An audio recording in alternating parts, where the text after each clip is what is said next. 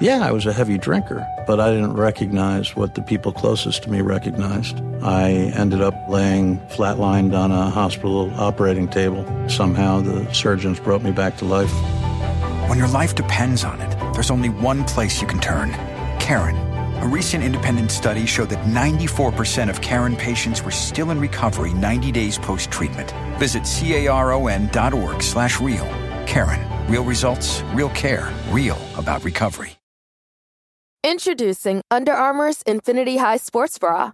Its ergonomic design is molded to support the natural movement of your body. With cord out padding, the better breathability eliminates extra bulk without sacrificing support. And quick dry padding is Under Armour's fastest drying padding yet. When you're lifting heavy, running fast, and pushing yourself further than ever before, you need a bra that will help you go that extra mile and make you feel your best. Shop the Infinity High Sports Bra now at UA.com.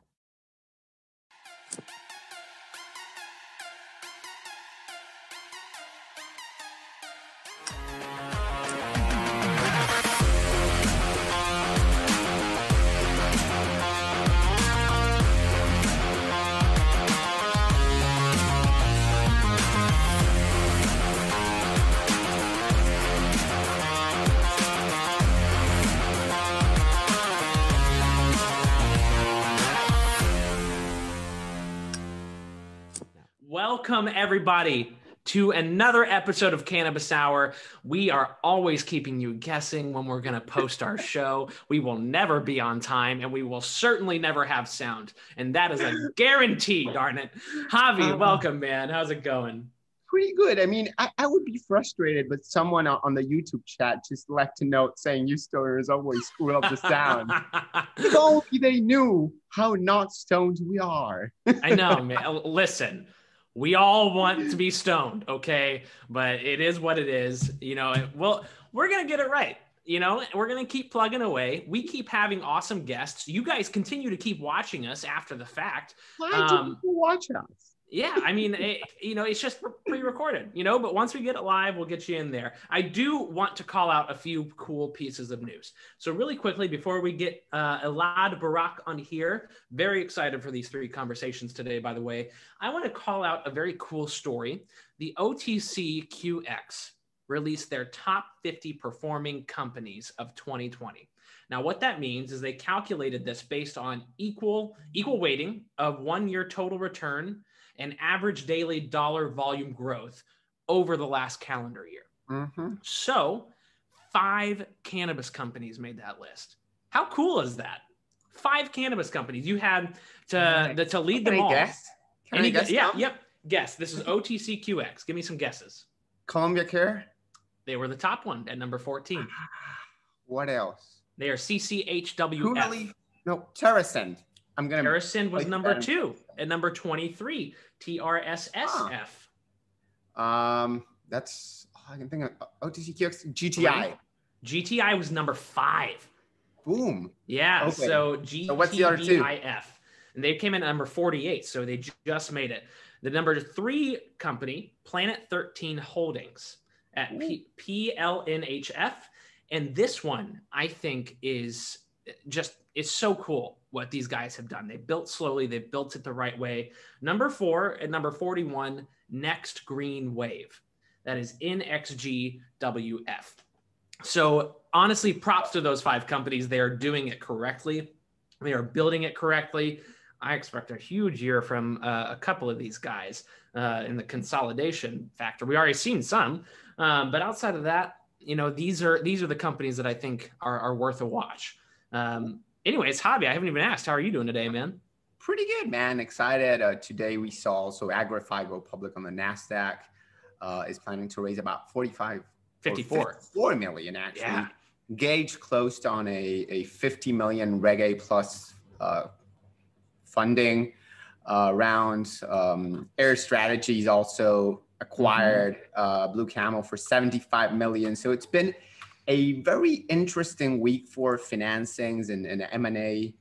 Um, and hopefully we'll see some more Yeah, tomorrow.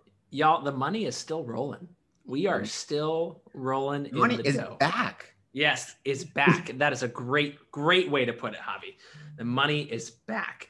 Uh, honestly, though, not to take away from the guests that we have on the show today, we have Let's three companies that are presenting different, I think, perspectives uh, of the topic of dosing, right? So Mhm. this show is really discussing dosing. We're going to be covering that in the cannabis sense a couple times, and we're going to be covering it uh, in a different uh, point of view with a psychedelics company.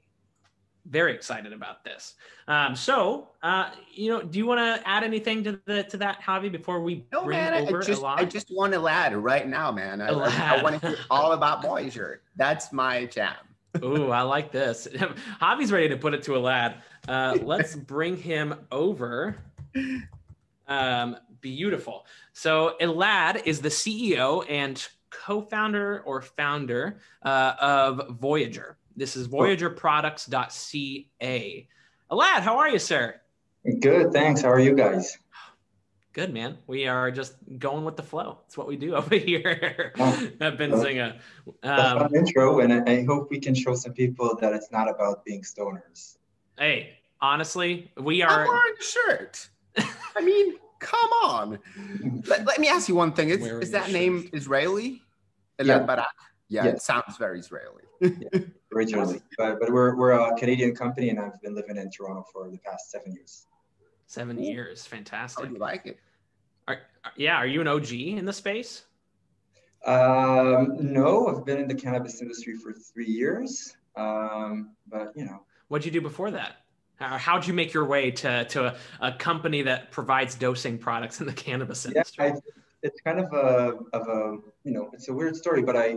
As I mentioned, I, I'm originally from, from Israel, and I kind of did the regular path there, military service, was an officer in the military, and then I I kind of like got myself into the aerospace industry in Israel, which is a, a big passion of mine. I worked there for five You years. always, you always loved being high. That's a Yeah. thing. Absolutely. And, and I actually worked on, on satellites that are 36,000 kilometers high. So probably as high as you can get from equipment perspective. Um, so, so I've done that for a while, worked in robotics, and then um, moved to Canada, did my MBA. And a few years ago, um, I was always using cannabis both recreationally and medically, but I became kind of like an official medical consumer. And that opened my eyes to the cannabis industry. I really wanted to join and be part of it. But for me, it was very important to to merge two passions, which is not only cannabis, it's also technology. So Mhm. I, I was looking how I can do something that involves both of them. And, and that's kind of what led me to, in the end of the day, to have Voyager. Fantastic. So your company now now did did always start off as a as a company for dosing and vaping mechanisms? Or not even vaping, sorry, dosing. know, just dosing, not vaping. Uh, actually, uh, we're we're staying away from smoking and vaping. Um, but no, we, we started as a cannabis beverage. We wanted to. We felt that we have a better approach on how to do it from an operations perspective. And my my partner and I, while we were working on this, we we had this aha moment where we understood that the real game is to allow consumers to add cannabis to anything they want, whether it's a beverage or just sublingually and to allow them to do it in a very accurate way so they can choose their own dose and they know what they're getting. And that's kind of like we, we pivoted. We, we saw that something is missing there, right? You have all kinds of solutions that are, you know, we can argue how accurate or how good they are in dosing. Uh, even if they exist, they're not that simple, right? So that's kind of what we pivoted to. Um, but but I'll just mention that it was very important for us to say like, okay, it's not enough to just develop this product. We wanted to make sure that we have a very uh, good offering for the potential consumers and cannabis users. And we're building an ecosystem. We're allowing other partners to use our technology. Um, and you know, take this also everywhere, not only in Canada, because we don't touch the plant and we're very scalable. So we're definitely planning on taking this to consumers in the States and Europe and everywhere. Interesting. So wait, can, can we really explain how the product works exactly? Because it's pretty unique, right? It, it's there's a lot of vapes, right? There's a, a million brands for cannabis flower. But what is liquid cannabis? How does it work? And what's the little machine that you use? Yeah, yeah, absolutely. Um, so, so I, I'd say if it's okay, I'll just kind of mention what dosing is first, because I think that's not that straightforward. Um, and then maybe jump into that just to kind of make more sense to, to the listeners. And, and I think that when we mention dosing, a lot of people will kind of tell yes, I know what you're talking about. But when you start talking with, with different consumers or companies, you see that everybody approaches it differently. Uh, some will tell you that dosing for them is custom customization, right? Allowing them to say, I want to take one milligram today or five or 10. Uh, but then, you know, I read a press release of a company today that's taking out an edible. And one of their highlights is that it's very dosable because it's precise. It's exactly five milligrams. If you take the full gummy, you're getting five milligrams. So while some say dosing is customizable, some say dosing is actually giving you an accurate, precise dose. And, and we obviously think it's both of them together, but we have two more layers that we add in it. Uh, one is a direct successor of the precision, which is the repeatability.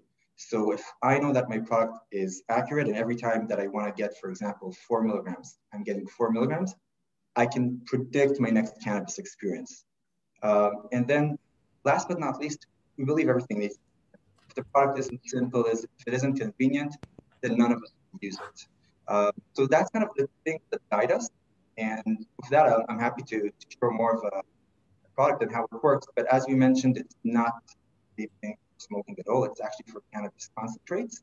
Uh, and to that matter, it's for any concentrate. So even the third company today that's going to talk about psychedelics, uh, if they want to dispense a liquid, we can do that with them.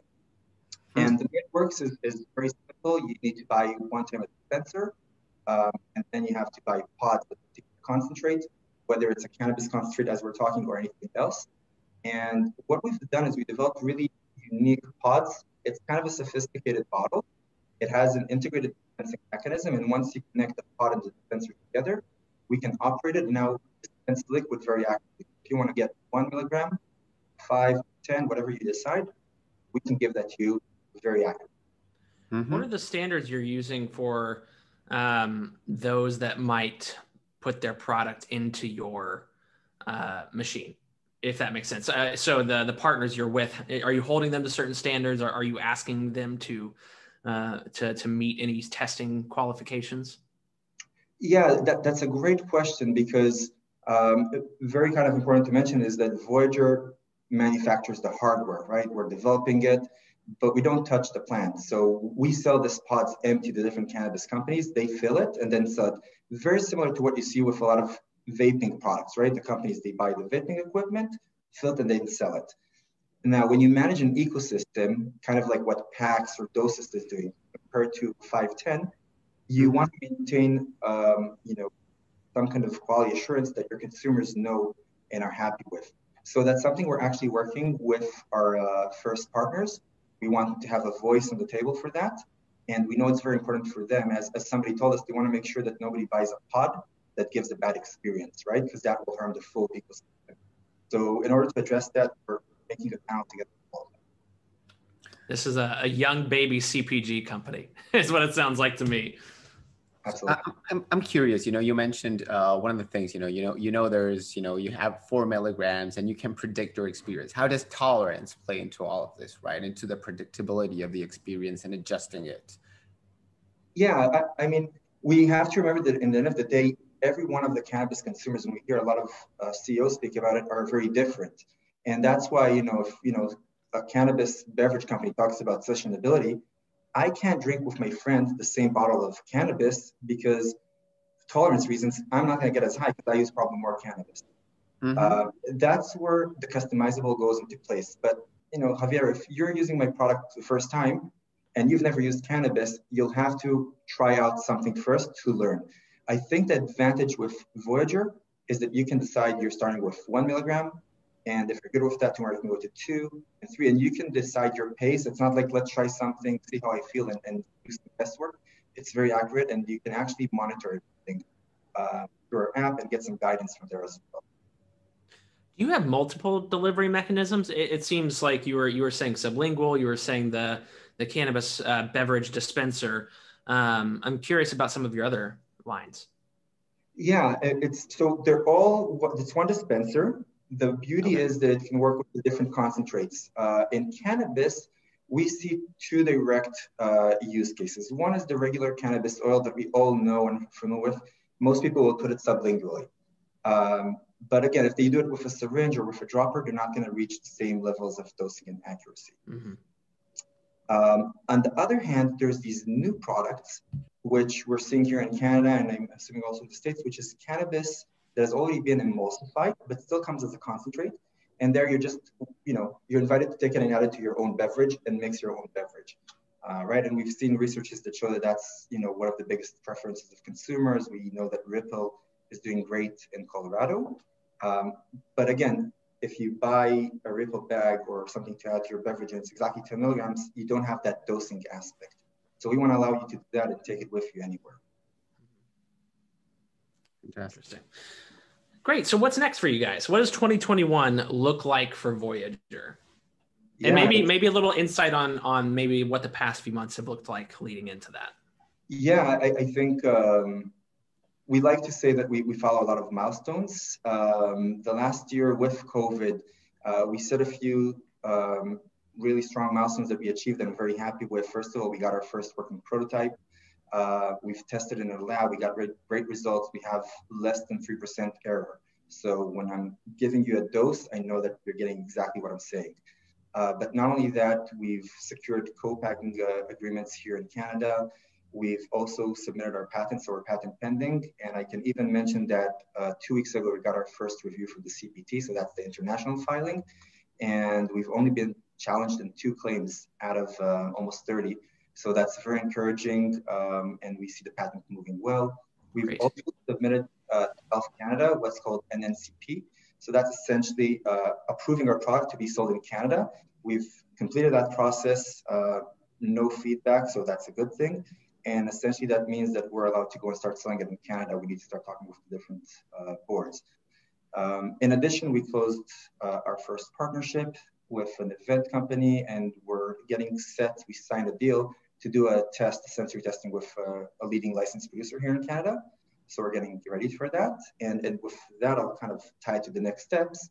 Um, for us at Voyager right now, we're really focused on that sensory testing. So we're working to, to go and into a facility, a cannabis facility where we can test this, bring a bunch of consumers, uh, let them enjoy the product.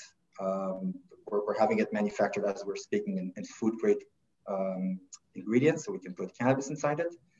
And that's, I would say, the most uh, exciting thing. And then afterwards, we're going to launch it uh, probably later this year in the market, in the Canadian market. Um, and, and obviously, for all of that, we, we're, we are fundraising this year. So we're starting to talk with investors and, and move that ahead as, as well. that's great. Um, so is there is there a place where they can find more information on your raise or uh, do you have any specifics you'd like to pass now or maybe just kind of a stay tuned uh, i mean definitely our website has uh, information about what we're doing and a bit of information for investors i think the best way to really get an insight in what we're doing which is a full pitch deck and if you really want to dive in to see some financials and more information uh, is just contacting us directly uh, again either through the website through LinkedIn or just emailing me. It's Elad at Voyager Products CA, uh, and we're happy to share more. Um, yeah. That's awesome. Javi, do you have any, any other questions for Elad? I, I, know there's so much to cover in one company in 15 minutes, but uh, I've been hogging it. I find all of the, the technology so interesting, right? So I, we don't have a lot of time left, but I really want to uh, understand how you came up with this technology or how, like, where the idea came from. What made yeah. you think, you know, the way to go is this machine, right? Like this is what people will need and, and want. Yeah, I, I think, and, and you know, I'm going to tie it to something that we hear sometimes is how do you know that people want this? And and I think exactly. there's, there's, there's a That's kind of my question because there's yeah. a learning curve for a product like this. I I, yeah. I I haven't been you know in the cannabis industry for like seven years, and I haven't seen anything like that, right? So and, and yeah, and sometimes we get asked is, do you think we need it because we haven't seen it before? And I think that's that's a way to kind of ignore a real need. Uh, I even heard a CEO of a pharmaceutical company said, "Is it needed?" And I'm like, look, everything we do is dosed. So I, I think the fact that we don't have a good solution doesn't mean there's not a real need. Uh, but we kind of went above and beyond to kind of look for those proof points, right? So first of all, we have partners that we're talking with here in Canada that are very excited, both on the medical and recreational side, uh, looking to join and buy the empty pods from us so they can put it on the market. So that's the first uh, good sign. But we also went and did a, a, research, market research with a company called Dig, very respectful in the CPG world, but as well in the cannabis world. They've been working in it for a while now, and the results were were great. Um, there's a big, big barrier for consumers to enter cannabis, mainly due to the control issue that they don't know what they're consuming. And that's a place that our product really uh, went well with their, their wants and needs. Obviously, a lot of consumers don't want to smoke or vape, and, uh, and mm-hmm. we're one of many that, that follow that. And I would say the interesting part for us was we found that the what's called heavy users, the ones that consume on a daily or weekly basis, they get our product like this. Not only like they get it, they're willing to pay money to purchase it uh, at even higher price. So we were really surprised about the fact that the heavy users are probably more than willing to switch into a Voyager pod. Huh? That's interesting. That's really interesting. Well, awesome. Elad, I think we need to, to, to wrap this up, unfortunately, but uh, can they reach out to you with any questions if they're interested in maybe having a touch, maybe a, a small discussion on the financing?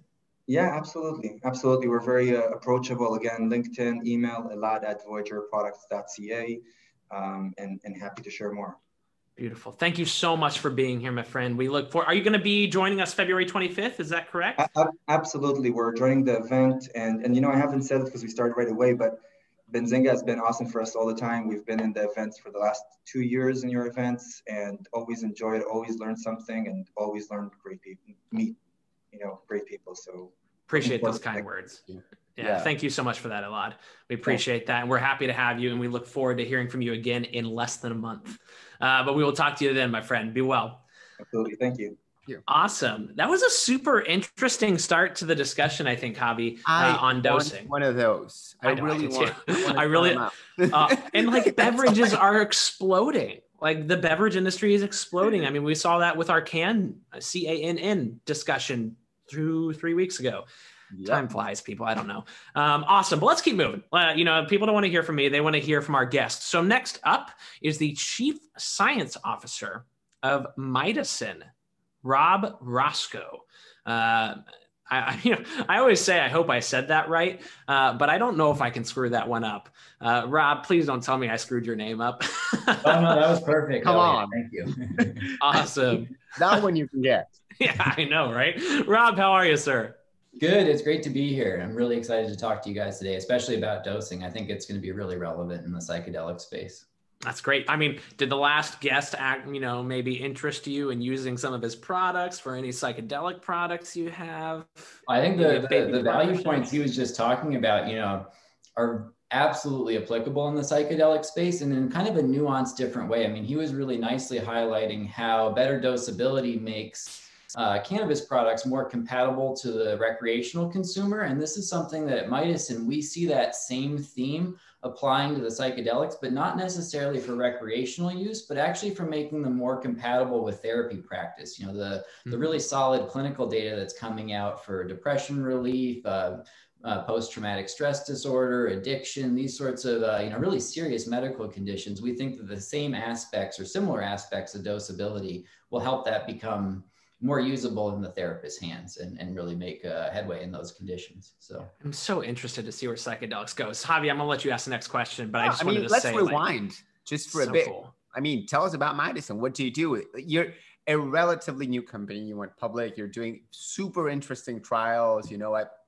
have some friends who who work with the company, and they tell mm-hmm. me a lot about what you do. But you know do share because it's absolutely. So yeah we're a company that's about a year old now and so we really started the company to take hold of the the new potential that's really been highlighted with psychedelics like the, the clinical research that i was just mentioning.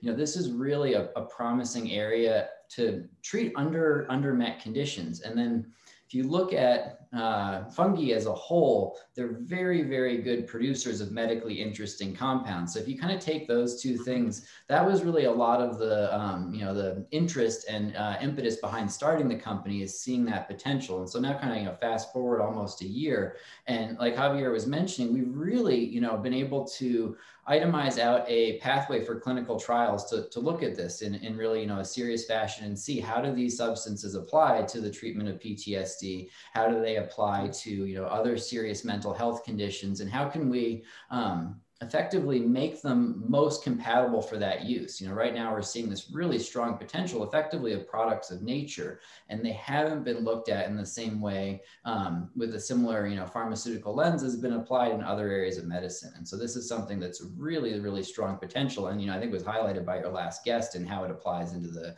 the cannabis space and recreational products. But it's a very, you know, large area to research that has a huge amount of potential. Yeah, I, want to follow up on that specifically, the R and D side. Mm-hmm. It seems to me we're so early on, right, in the, in the psychedelic space, but it's also moving at an incredible rate. So you know, like whether you grow a hundred years in the next year or it takes five years, who knows? But um, I'm curious, you know, where are we exactly in the dosing aspect specifically? Uh, of psychedelics? Are we are we are we in the infantile stages, um, or are we close to having some actual data? Mm-hmm. Definitely. So I think we're really asking the pointed questions right now of what is the best dosage for the conditions. You know, the, the really promising research that's already out there is with large, often, you know, referred to as macro doses. And this is great for highlighting the potential medical benefit here, but they haven't been taken to the next level, uh, really to a great degree of asking, okay, well, if we see this big benefit with a macro dose, how much can we lower that and possibly, you know, lower side effects to patients, make the effect more controllable in a therapy setting? So those questions are being actively asked right now. And you kind of see the opposite side of this coin as well, with a really strong interest in micro dosing. And so there's, you know, big, you know, public perception, public interest in this, you know, wellness benefits around microdosing. And so this is something that as a company, we're also looking at. We're uh, actively sponsoring international research that is really looking at, you know, if people are self-reporting a big benefit with microdosing, what's the actual signal there? You know, what underlying conditions might they actually be treating? And how do we take this, you know, really interesting public perception growing public interest and then work that into a um, you know more medical solution you know possibly for addressing underlying anxiety or these sorts of you know maybe undermet uh, conditions in those patients mm-hmm. I, I, feel like there's been more of a consciousness around mm-hmm. dosing in the psychedelics world versus the cannabis world for a longer time i don't know if you feel the same but I, as you say you know this has been a, a a topic of public discussion, you know, microdosing in Silicon Valley, right? And and that that kind of trickled down to cannabis and, and people started talking about microdosing cannabis.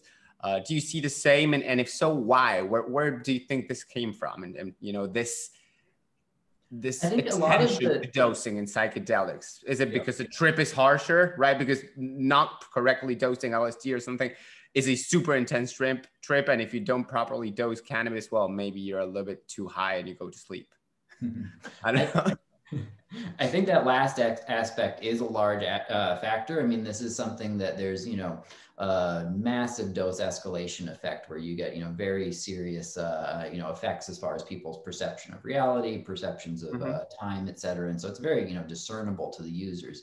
You also see this kind of in uh, when you talk to researchers, it actually makes it hard to blind subjects because they understand when they're taking these substances. It's hard to make a, a placebo in that context. So I think initially that was where a lot of the the interest in um, you know these different levels of dosing with psychedelics come in because they're just easier for the general uh, user to understand these sort of different tiered levels.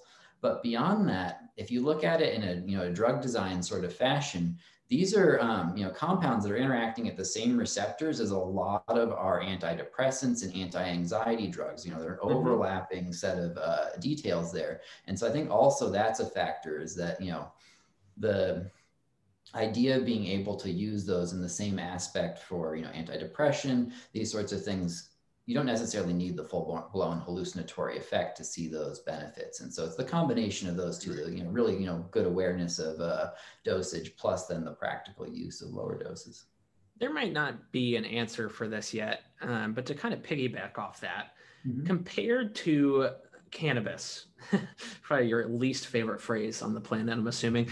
Um, if five milligrams is good for me, two or three milligrams is good for my fiance Mm-hmm. Is it that much? Is it that variant, that type of a discrepancy on the psychedelic side as well, where it's like you experiment, you find the right dosage, or is it a little bit more like Javi and I could take the same dosage and my fiance and her cousin Jessica could take the same dosage? I'm curious, like what maybe how that might work on the psychedelic side of things. Definitely. So it's still like you're saying a, a recent or a, a research question that's open, but it does seem like there is differences in how people actually build up tolerances with psychedelics compared to cannabis, where the tolerance is much more rapidly built with repeated usage and then goes away much more uh, rapidly as well. And so, because of that time course difference, it's kind of thought of in a, in a, in a different way. So, I guess the best way that I would I would kind of uh, characterize that.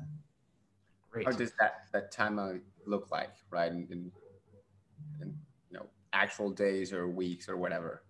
Yeah, so the a lot of the um, you know treatment courses are really only a single dosage or doses spread out over a long period of time. And the reason for that is is that you're inherently then getting rid of any sort of tolerance effect. You know if you have weeks in between doses in a therapy context you're not worried about needing to you know provide twice as much or three times as much if you're dosing on a on a daily basis. But it really this highlights too you know the fact that macro dosing to see the effect um, in these populations does not at all at this point get to what's the best time course of treatment for the same patients. We know that the potential is there, but there's likely a much more optimal dosage level and then time course to match the potential of these drugs to enhance therapy and then really match it with the actual course of therapy. You know, that, that work is still completely ongoing and something that we're actually, you know, targeting with our PTSD work is iteratively looking that, at that across multiple patient groups and multiple locations. So, being that we are an investor focused channel and show, I, think it's poignant for uh, our viewers to understand, um, you know, a little bit about the direction of 2021 uh, and beyond uh, for Midas, and maybe on a financial. I know you all just put out a press release. Was it yesterday that there's a cool potential uplisting in the future, or an application for it at least? Yep. So, uh, do you want to dive into that for us? Definitely, no, that's really exciting, and that's something that you know, as a company, we're really excited to be able to possibly uplist our stock because it, it really kind of points us in or paints us in a much more respectable light and really shows the level of detail and you know kind of a robustness to the foundation that I think we've been building the company with. And so this is something that you know it's been an ongoing effort and we're really you know proud of that potential. And I think it will um, serve to really kind of compare our company in, in the, the correct light. And if I think about, you know, our business opportunity moving out over the next, you know, year uh, and beyond, really the the company is a biopharma you know focused company and you know we're talking about the interesting compounds out of out of fungi which is completely where we're focused but how we you know secure this value moving into the the future is very much intellectual property based and it's similar very much to a lot of uh, you know biotech um, type work and so that's where we feel like that's going to give us the best uh, venue to be correctly compared in an investor context you were Fantastic. also included this week in the in the new um, Canada, oh, sorry, psychedelics ETF by Horizon. Yep. Um, want to tell us about it? I don't know. Are, are you excited? Are you happy? Uh, what what kind of impact has it had on the stock? What kind of impact do you expect on the stock? Oh, he's depressed about it, Javi. Come on. no, again, him up. Come on, you know that. no, we're, we're really excited about this as well. And I think, you know, the, like I was saying with the, you know, possibility of uplisting to the NASDAQ, our goal is to really, you know, be able to, to compare the company and provide the company to, you know, the visibility to investors where it allows them to compare across the industry. And um, it's an area where we feel there's just a, a large, amount of work to be done. And so we're really you know flattered and, and uh, you know proud to be part of that group. And you know i think it's a, a, strong group of companies that are really making headway in this space. You know it's a, a large pie to be all uh, looking at you know doing research in. And so it's something that we're really happy to you know both collaborate when we can but also in this case to be uh, included in the etf there. So uh, kind of an interesting follow-up question. You know I, I see celebrity influencing maybe being a little bit less poignant in the psychedelic space, generally because it's more medicinally focused. Um, but you know, even so, you know, you have the name Kevin O'Leary, you know, behind MindMed. Uh, are other big investors, big personalities, uh, even you know those who maybe have experienced uh, addiction or PTSD, uh, going to be valuable, you know, to the space uh, or even to Mydecine moving forward? I think absolutely. Ambassadors that have personal experience are going to be very important to the general industry and you know Mydecine as part of that. But the the real importance that I see is that this category of drugs has seen such negative press over the last few decades and that's really you know changing with the new research that's being brought to bear but that's not necessarily immediately obvious to the non-scientific consumer and so i view a lot of those influencers uh, you know um, role models if they can really provide their per- personal experience and then get that across to the uh, you know the general public i think that'll be very instrumental in mm-hmm. changing that public perception and allowing people to you know decide you know is this something that they would be interested in for their, their own health and you know trust that it would be helpful for them as a quick follow up, I mean, is that something you all would consider in the future, kind of searching out for that type of partner, uh, or is that maybe a little further down the road for somebody for a company like Mydecine? I mean, I if it is a little bit down the road, but as a company, we are always, you know, looking to do anything that moves that um, what I was just, you know, talking about with this public perception that moves that into a more positive light, because this mm-hmm. is something where we see that's just really holding back the research. You know, there's no real benefit to having this negative perception if we're looking at this in a completely you know uh, medical and pharmaceutical type uh, focus you know possibly relevant if you're talking about recreational use and risks there et cetera. But you know in a, a, medical focus you know we're looking to actively you know remove that stigma and really paint the the picture that this is a, a you know a trustworthy therapy when it, when it's uh, you know applied correctly with uh, therapists. Super interesting. I'm going to take the last question and, we gotta wrap it up after that. But there's this big debate uh, in the psychedelic space, and it's you know synthetic versus natural, right? Um, which one are you? Why do you think it's better? And how does that tie into dosing and the ability to dose better, or, like, you know, more easily or not?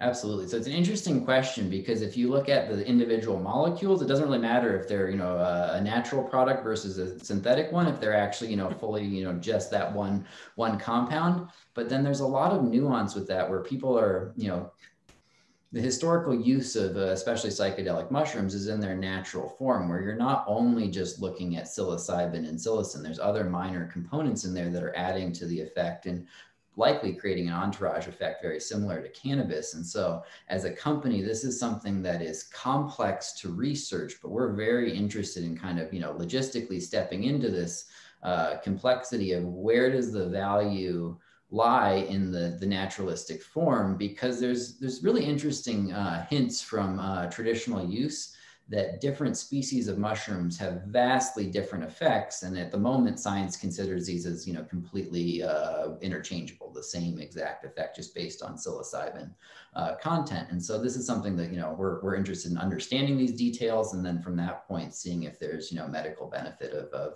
uh, you know, leveraging those. So it's something that's a very interesting area and something that we're looking at. Indeed. That's awesome. So really quickly, uh, CSE, MYCO, OTC, mm-hmm M Y C O F. Uh, can they reach out to you? Where can they go to learn more about Mydecine?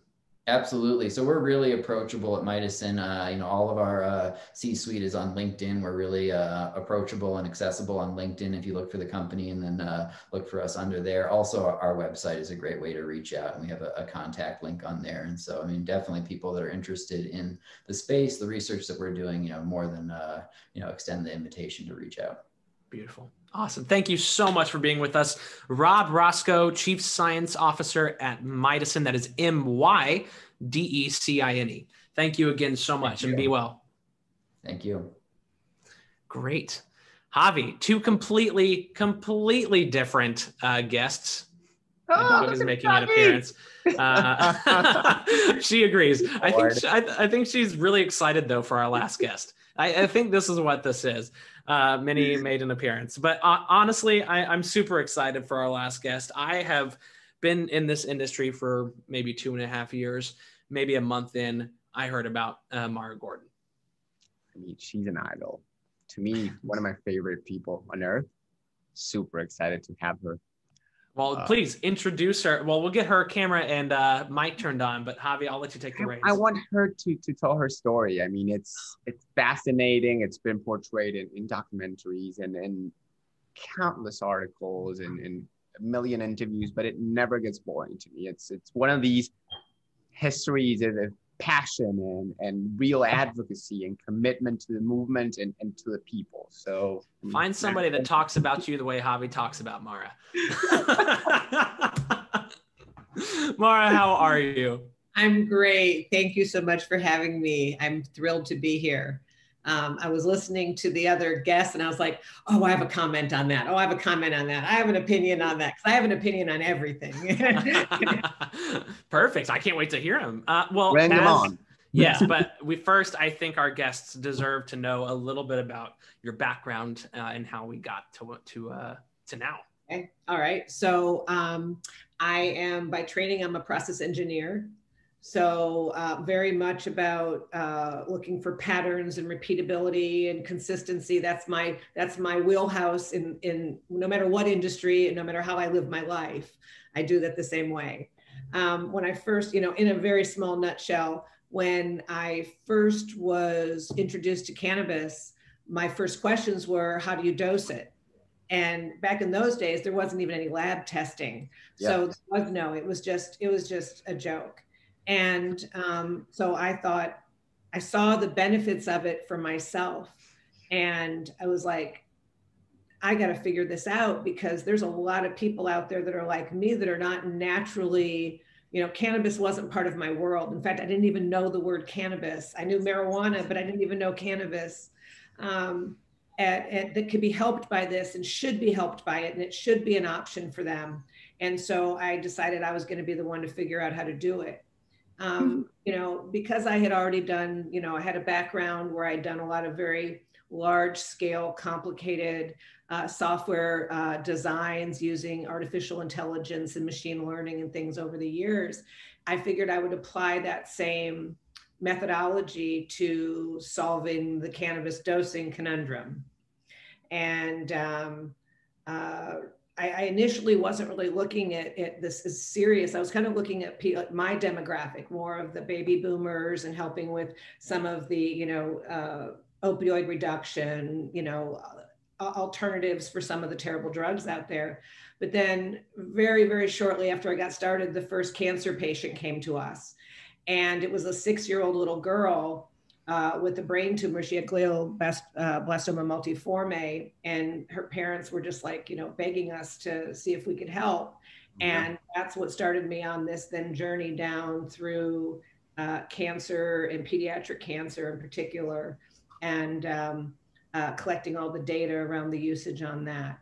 Of course, I had to create a bunch of companies to support to, to solve this problem because can't do it in a vacuum. You can't go to a dispensary and buy a brownie and then figure out how to dose it. You have to know what the brownie has in it first, right? Right. So uh, I started uh, Aunt Zelda's actually making the products so that um, uh, I, I, started lab testing in uh, I guess it was like April 2011, and so being able to like have uh, quasi accurate, as accurate as testing is, uh, information, and then um, validating on usage against diseases and about 300 data points, I've been able to do a pretty good job of predicting what's going to work and what the therapeutic levels are going to be for patients.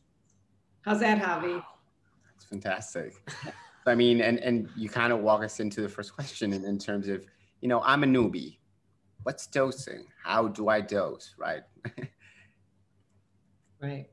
So the first that, that's a that's a question that I'm asked quite a, quite frequently. Um, the first thing I usually do with patients is start them out learning how to read a label, because that seems like you know it would be the most obvious thing in the world, but it takes me sometimes three and four back and forth with people before I get them to understand that when I want to know milligrams and not milliliters, and I want to know, you know, things like that. Mm-hmm. Um, and so I don't need to know what's in the jar. I need to, or in the bottle. I need to know what's in the milligram, you know, of of of, of volume. So anyway, so the, what I would tell people always is when you're talking about dosing, it's how much you take and how frequently you take it. That's that's the basic for what a, a, a therapeutic dose. If you have a pharmaceutical that you take from your doctor, or even if you go and over the counter buy a bottle of Tylenol, it's going to say on there, take two every 12 hours. That's the dose, right? With with a lot of the more contemporary cannabis products that are coming pre-dosed in capsules and mm-hmm. and and sublingual troches and things like that, it's easy because you can say take one, which is what people are more comfortable with in a lot of cases. But when you're using the tinctures, where I personally prefer like an infused olive oil or something so that we can titrate somebody very carefully to get them to their therapeutic dose. And the therapeutic dose is the amount it takes to achieve what your objective is with the medicine. All right. Anything more or less is just, you know, random.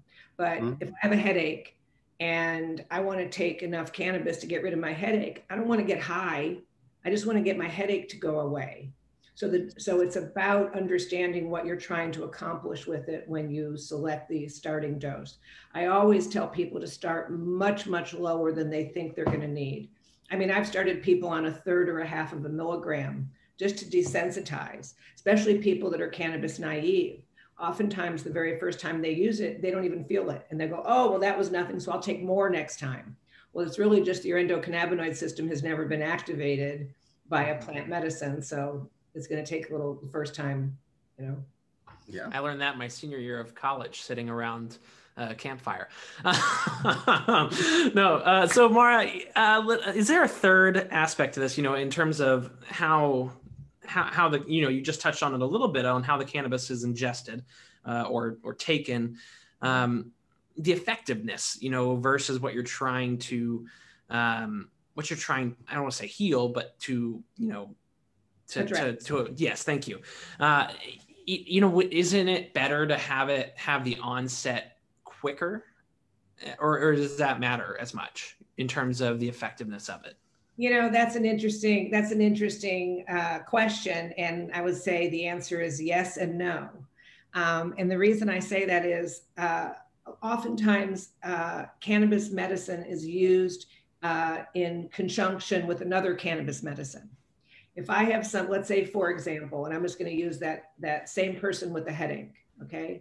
Uh-huh. They have a horrible, miserable headache. They're suffering they don't want to take something that's going to take two hours to take effect. Mm-hmm. Oh, no. So they can they can take something that has an, an uh, a rapid onset, all right? Right. And at the same time, go ahead and take the longer action acting one because the the the the flip side to the rapid onset is it also rapidly goes away. Mm-hmm. So you have a much shorter where you might use a sublingual that lasts six or eight hours, and a rapid onset might last an hour and a half. Gotcha. I mean, I think that that so um, if I have somebody who uh, forgot to take their sleep medicine and they don't want to be up till 2 a.m. waiting, they can use something that's rapid onset now and then take the other and it'll keep them asleep through the night.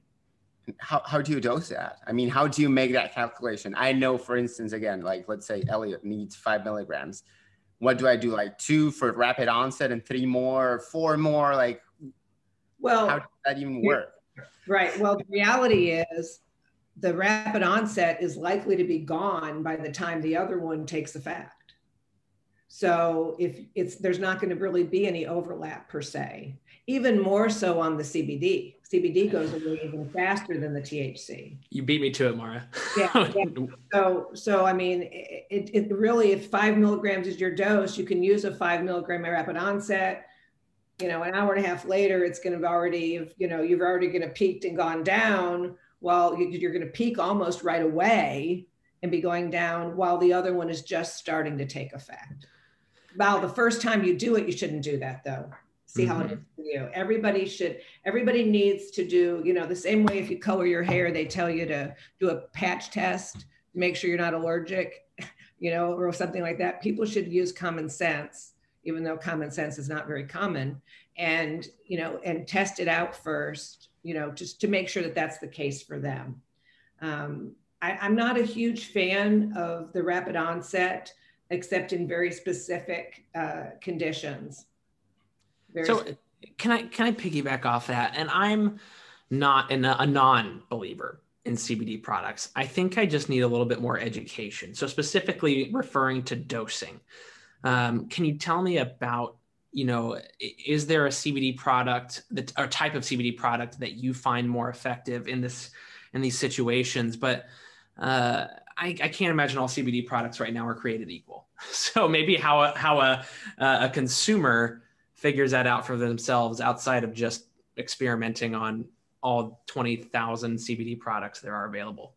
I my heart breaks for the way that CBD has been introduced in in this country um, and around the world. I, I feel like it was a conspiracy by the few to get rich, because the reality is, I believe that CBD that's used as medicine is just another cannabinoid within the plant that should be regulated and controlled as far as a full spectrum so you have the entourage. And i mean the real meaning of full spectrum not these modern marketing version where oh yeah we put a few terpenes in there and we call it full spectrum. I don't mean that. I mean the cannabis plant was fine just the way it was. It became a, a, a legal issue to make a lot of people uh, a lot of money to have hemp separated out with the cbd i think that hemp has a tremendous opportunity to do fantastic things for this world but the CBD should still be regulated as a medicine. Not about the regulation part, but of the safety for consumers. Because you're right, I've been heartbroken by patients that have come to me and they'll pull a, a jar out or a bottle out of their pocket and they'll show me what they're taking. And I'll look at it and it's like, I, we can have it independently lab tested, but I doubt there's any CBD in here. Or if it says 50 milligrams, it's probably five milligrams or whatever. And because a lot of times it's the isolate and it's not, uh, there's no other compounds within it to make it have a better effect for them. Um, I, I'm just not a big fan at all. I believe that cannabis products include CBD products. So, mm-hmm. you know, um, how do they know what good ones out there? You're going to want to get something that has a, a full spectrum. Full spectrum does not mean that there's THC in there. Full spectrum means that it's the, the components that were within the plant before it was processed are still within the natural uh, ratios that they would be there based upon the processing itself. So use processes that work. I mean, we use ethanol uh, extraction because ethanol is is ancient and it works and it's good. And you know, uh, I remember when I first started this, everybody was moving towards CO2 mm-hmm. because it was mm-hmm. easier. And they thought, well, it has to still be run through a rotovap through ethanol at the end anyway. So all you're really doing is adding a $150,000 piece of equipment going to destroy the plant and then put it back together again. So I think the reason that a lot of people fail with CBD products is because they are either these isolates and so and they do need to have an entourage effect they do need to have more to them and um, I, I don't really trust a lot of the of the labeling. You know, ask to see COAs, ask to see the lab results, um, see if they're FDA approved, all that sort of thing. Yeah, I mean, yeah. T- tying into that, right? Um, you know, thinking as, as a retail investor, right, for a second. Uh, imagine I'm a retail investor. I'm not particularly familiar with cannabis science, right? But I want to decide what's a good investment for me. What what company is good? What company isn't? What company will be around when the dust settles, right? What are some of the indicators that that one has to look for, you know, to find what a good company is from your side, right? In, ter- in terms of, of product quality, in terms of quality assurance, in terms of safety, right? What what can an investor look for? Where where do you find some of that information? You know, that's a that's an excellent question. Um, the first thing that I always look at is who's the manufacturer. Are they just white labeling somebody else's formulation so that they can go out into the market? Are they co-packing where they're actually creating a formulation that they're having somebody else make for them under their uh, under their IP and their guidance?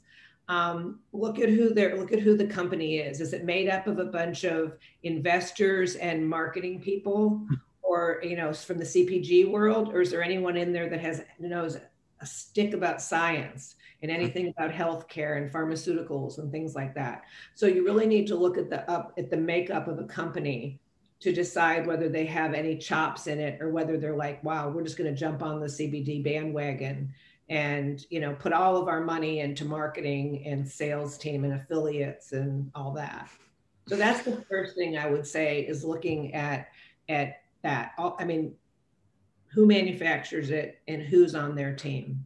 Mm-hmm. Mara, don't drop your computer, but if you had a mic to drop, I would love for that to happen right now. Uh, you're throwing some knowledge at us today. Uh, we are, unfortunately, just so much unfortunately, running out of time. Uh, can people reach out to you? And do you want to tell us a little bit about, just in a quick like minute summary of where Aunt Zelda specifically is going this year? Right, right. I, would love to. So um, I've kind of gotten fed up with the U.S. in the way that that's cannabis being rolled out here. In fact, I'm moving on Saturday to Mexico. Um, Woo, wow. Viva Mexico. I got Spanish now. So, um, but I mean, like right now, I'm licensed by a company called Psilocybin. It's in South Africa.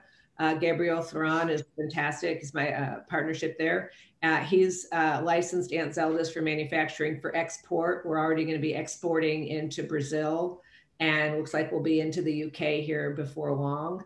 Um, I've been spending all of my COVID time um, working on my software platform. I do want to say it's called Octopi Wellness, octopywellness.com. If any medical professionals or anybody like the one that you know of pre sign up, we'll be releasing it to the next 100 doctors uh, after Q1. So I'm very excited about that. And you know what? And there are, I still get, I still get um, approached a lot about licensing Aunt Zelda's in other states. And I would love to do that, but it would have to be a license agreement, not mm-hmm. me having somebody manufacture. And, you know, I mean, I'm more interested in the data. The data is my thing and understanding dosing. And I think I've kind of got that dialed how to get how to get us there. Great. Thank you so much, Mara. I, unfortunately, we do have to call it there, but uh, auntzeldas.org.com? Org. Yeah. Aunt Zelda's dot. Are you raising? How can people support you? I mean, are you raising for the raising, platform? Yeah, we're going to be raising for the platform after this 2.0 is released. So yes, stay tuned. Yes. How do you reach you for that? Absolutely. I will definitely come talk to you. Great. You. What's the best way to reach you? Like people who are invested interested in investing in this? Um, just you could reach me at mara at auntzeldas.org. I mean, they all go end up going into the same pile. I understand that for sure. Mara, thank you so much again. We're so happy you've been here with us. So much knowledge. Uh, can't wait to have you back. And I hope your move is successful uh, and easy. So appreciate, appreciate. All right. Thank you for having me. Bye-bye. Bye. Whew, Javi, we had some knowledge dropped on us today, my friend. It was a fabulous show. I always feel we're short with every interviewee. I know. We need to make the show longer. Well, I mean, investors, uh, once you see this, uh, drop a one if you want maybe a, a, four hour show, or a two if you want an eight hour show. You know, just let us know which one you want, because obviously those are the choices. Um, but I tend to agree. You know, everybody has more knowledge than a 15 minute segment can provide. But uh, regardless, we're super grateful uh, to our guests for being here. Again, uh, we are uh, working out these technical issues that have plagued us early on this year, but ideally, we will see everybody next week at 4 p.m. Eastern Standard Time. Uh, ideally, otherwise, this bottle of bourbon may be empty. Uh, I brought it to make a joke, but then we didn't go live today. So oh. awesome. We'll save Javi, him. Javi, thanks for joining me today, man. Always good to always good to see you. Till next time. All right. Later, everybody.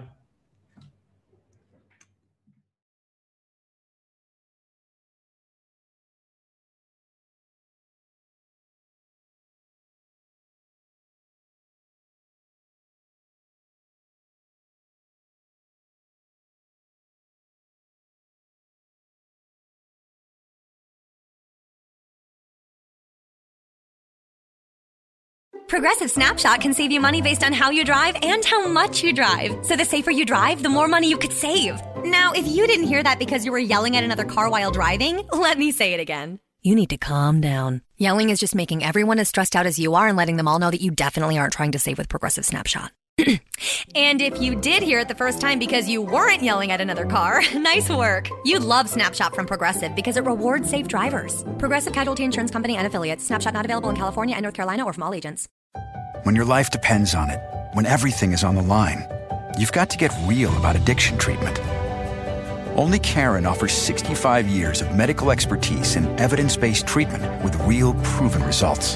A recent independent study showed that 94% of Caron patients were still in recovery 90 days post-treatment. So if you're ready for something real, visit caron.org slash real today. Caron, real results, real care, real about recovery.